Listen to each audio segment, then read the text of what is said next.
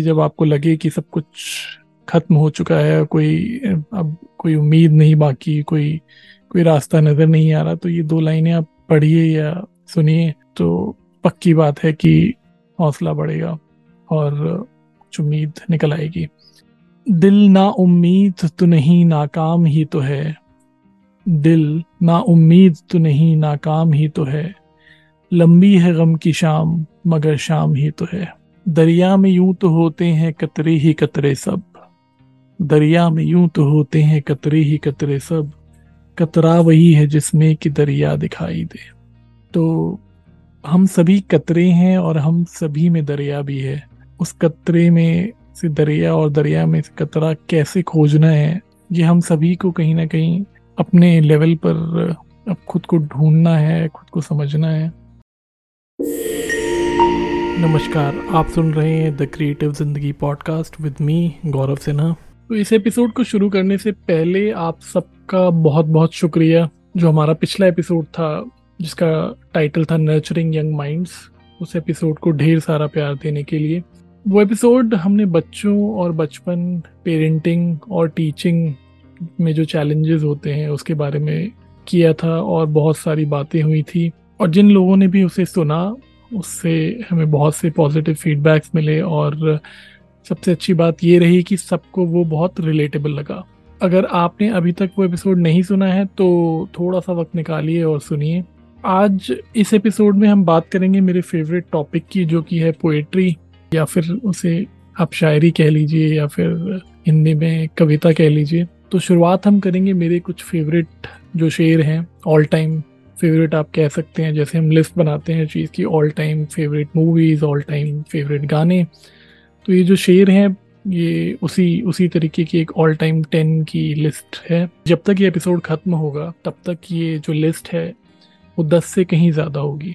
इन शेरों के अलावा हम एक और टॉपिक पे बात करेंगे, वो है चोरी और सीना चोरी। तो चलते हैं अपनी टॉप टेन लिस्ट की तरफ़।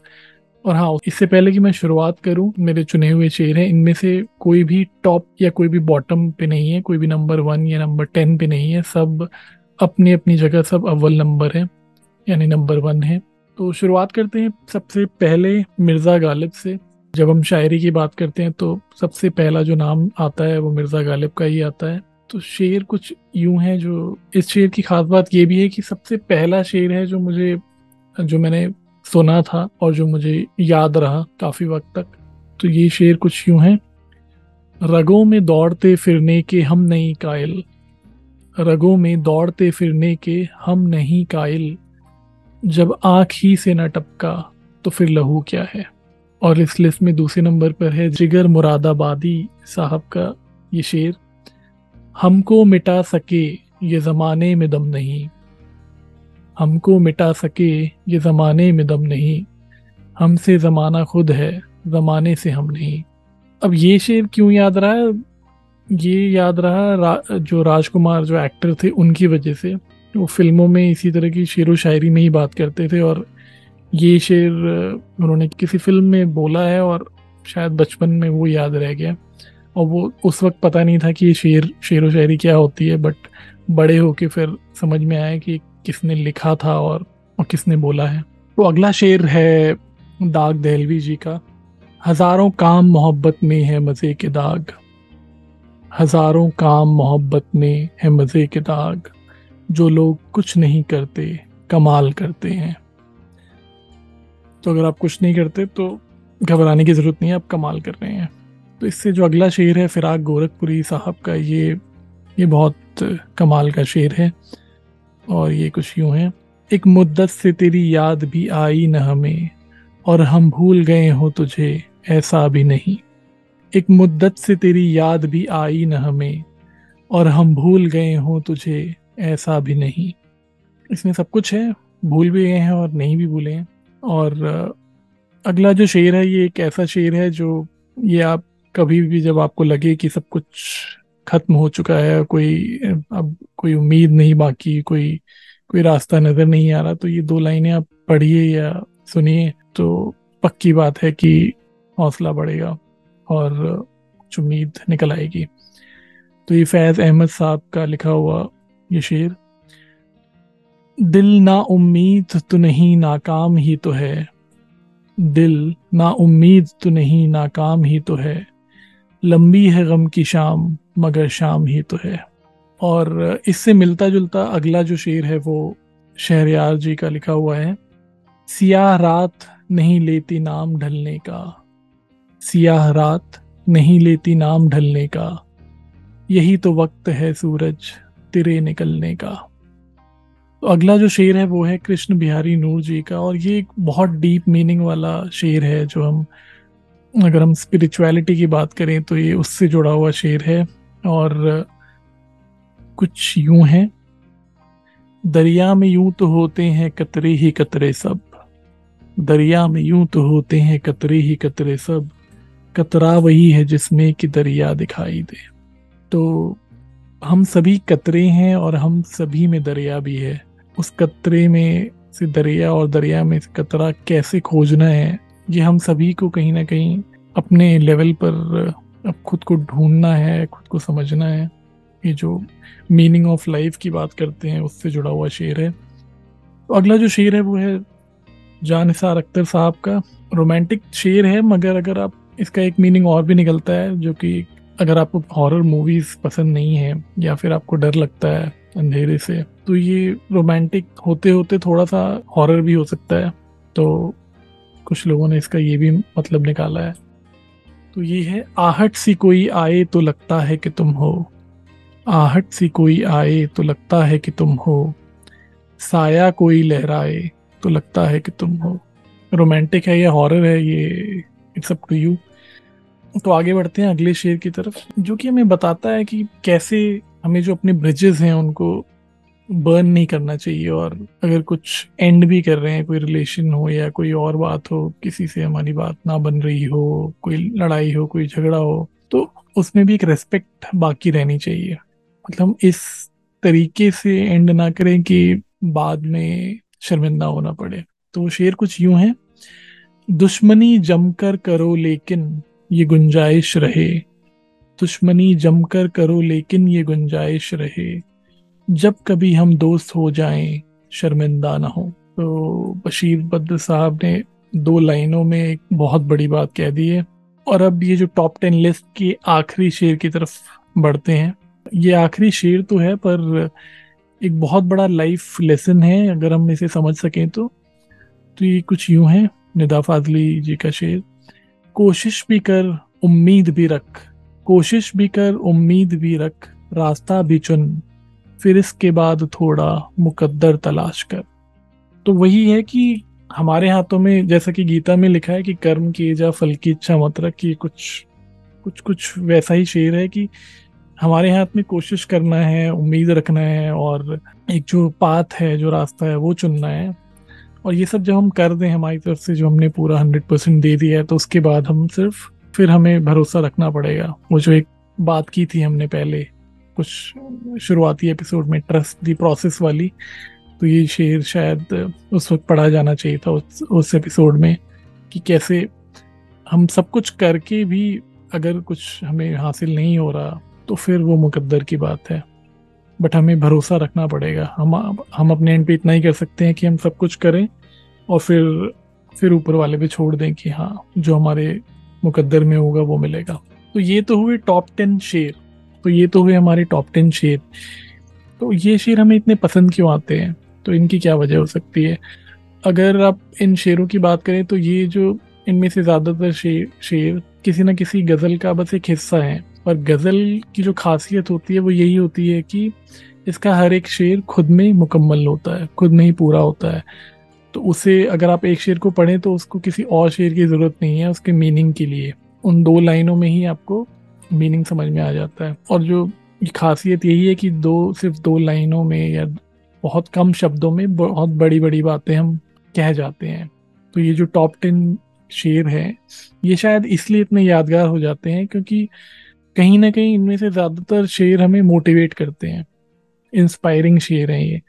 ये हमें बताते हैं कि हाँ कैसे हमें अपना हौसला बनाए रखना है लाइफ में।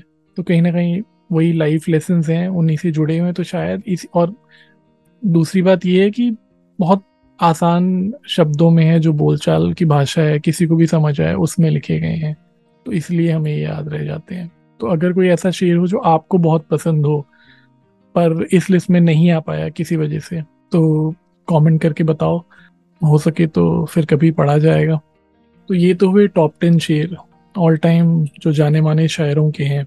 पर क्योंकि पॉडकास्ट अपना ही है तो अच्छा मौका है अपने जो मेरे लिखे हुए शेर हैं, उनको भी साथ में पढ़ लें और कहीं ना कहीं गालिब और बड़े बड़े जो शायर हैं हमारे, बशीर बद साहब, इन सब के साथ अपना नाम बैकडोर एंट्री से जोड़ लेते हैं इस एपिसोड में। जो पहली जो दो तो लाइनें हैं, वो यूँ हैं। उम्मीद की कश्ती का सहारा जो न होता, उम्मीद की कश्ती का सहारा जो न होता, मायूसी का दरिया उसे निकल गया होता। तो अगेन पॉजिटिव थिंकिंग वाली बात है। तो अगर हम पहले से ही गिव अप कर देंगे, मायूस हो जाएँगे तो फिर अगर कुछ हो, बात बन भी रही होगी तो वो भी बिगड़ जाएगी।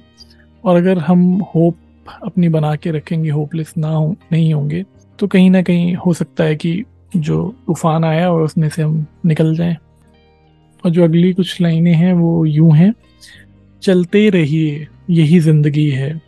चलते रहिए, यही ज़िंदगी है। ठहरे हुए दरिया को समंदर नहीं मिलता। गेन लाइफ गोज ऑन तो चलते रहिए।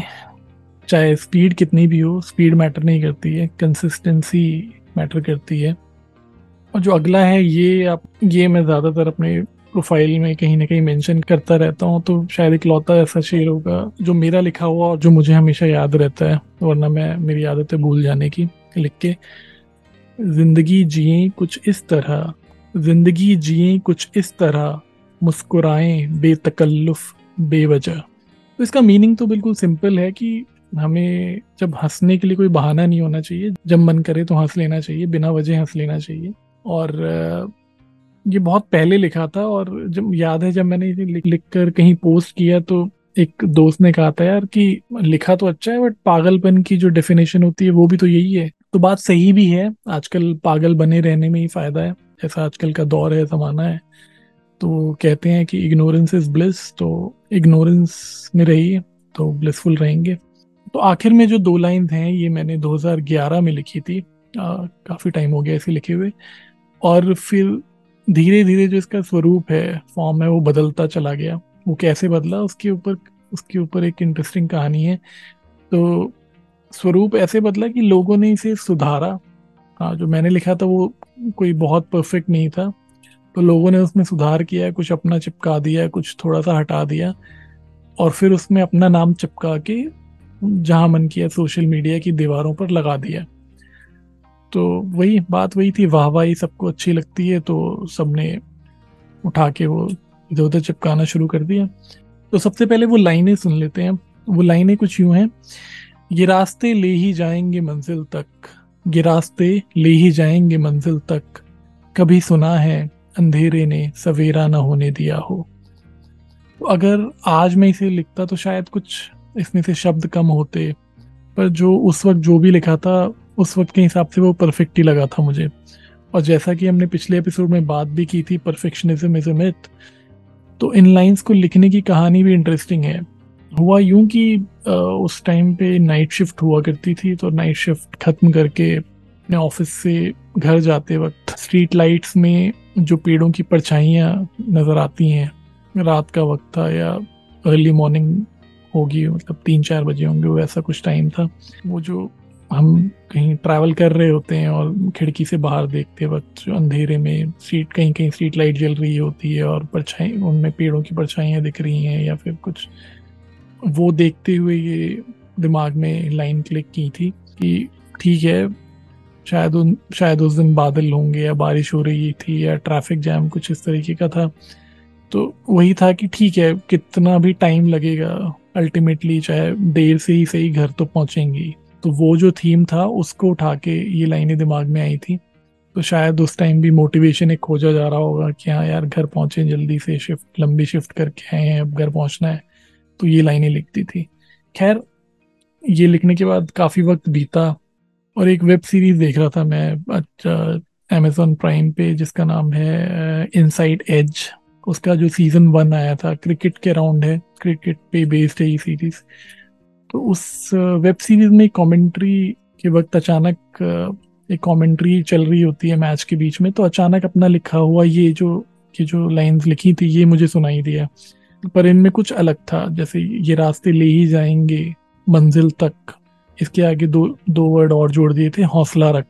तो ये रास्ते ले ही जाएँगे मंजिल तक, हौसला रख, हो गया था अब। और सही, सच बोलूँ तो सुनने में थोड़ा सा बेटर लग रहा था फ्लो अच्छा हो गया था। तो जैसे ही मैंने सुना तो लगा कि वाह, ये तो मेरा लिखा हुआ टीवी पे आ गया है।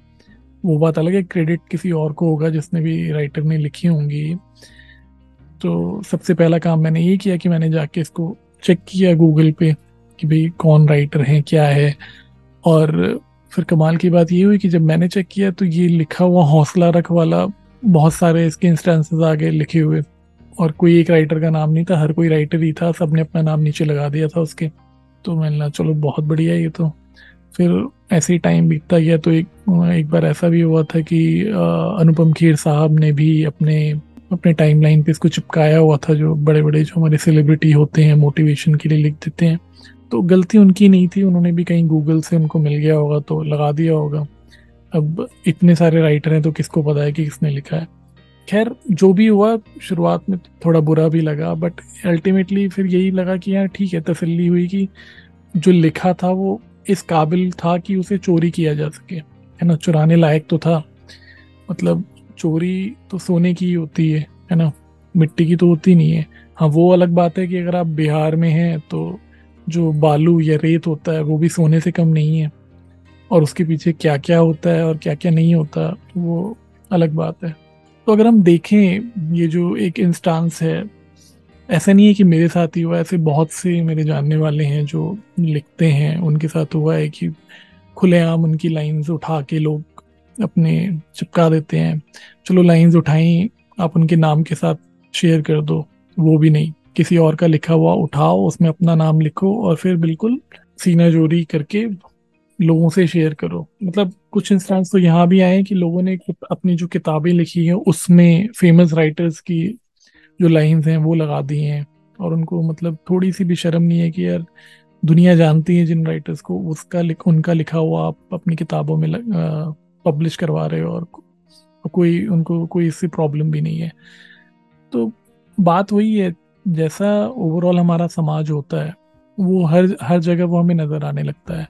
तो आजकल अगर हम देखें तो झूठ बोलने वालों का और जो चोरी करते हैं, उन्हीं का बोलबाला है।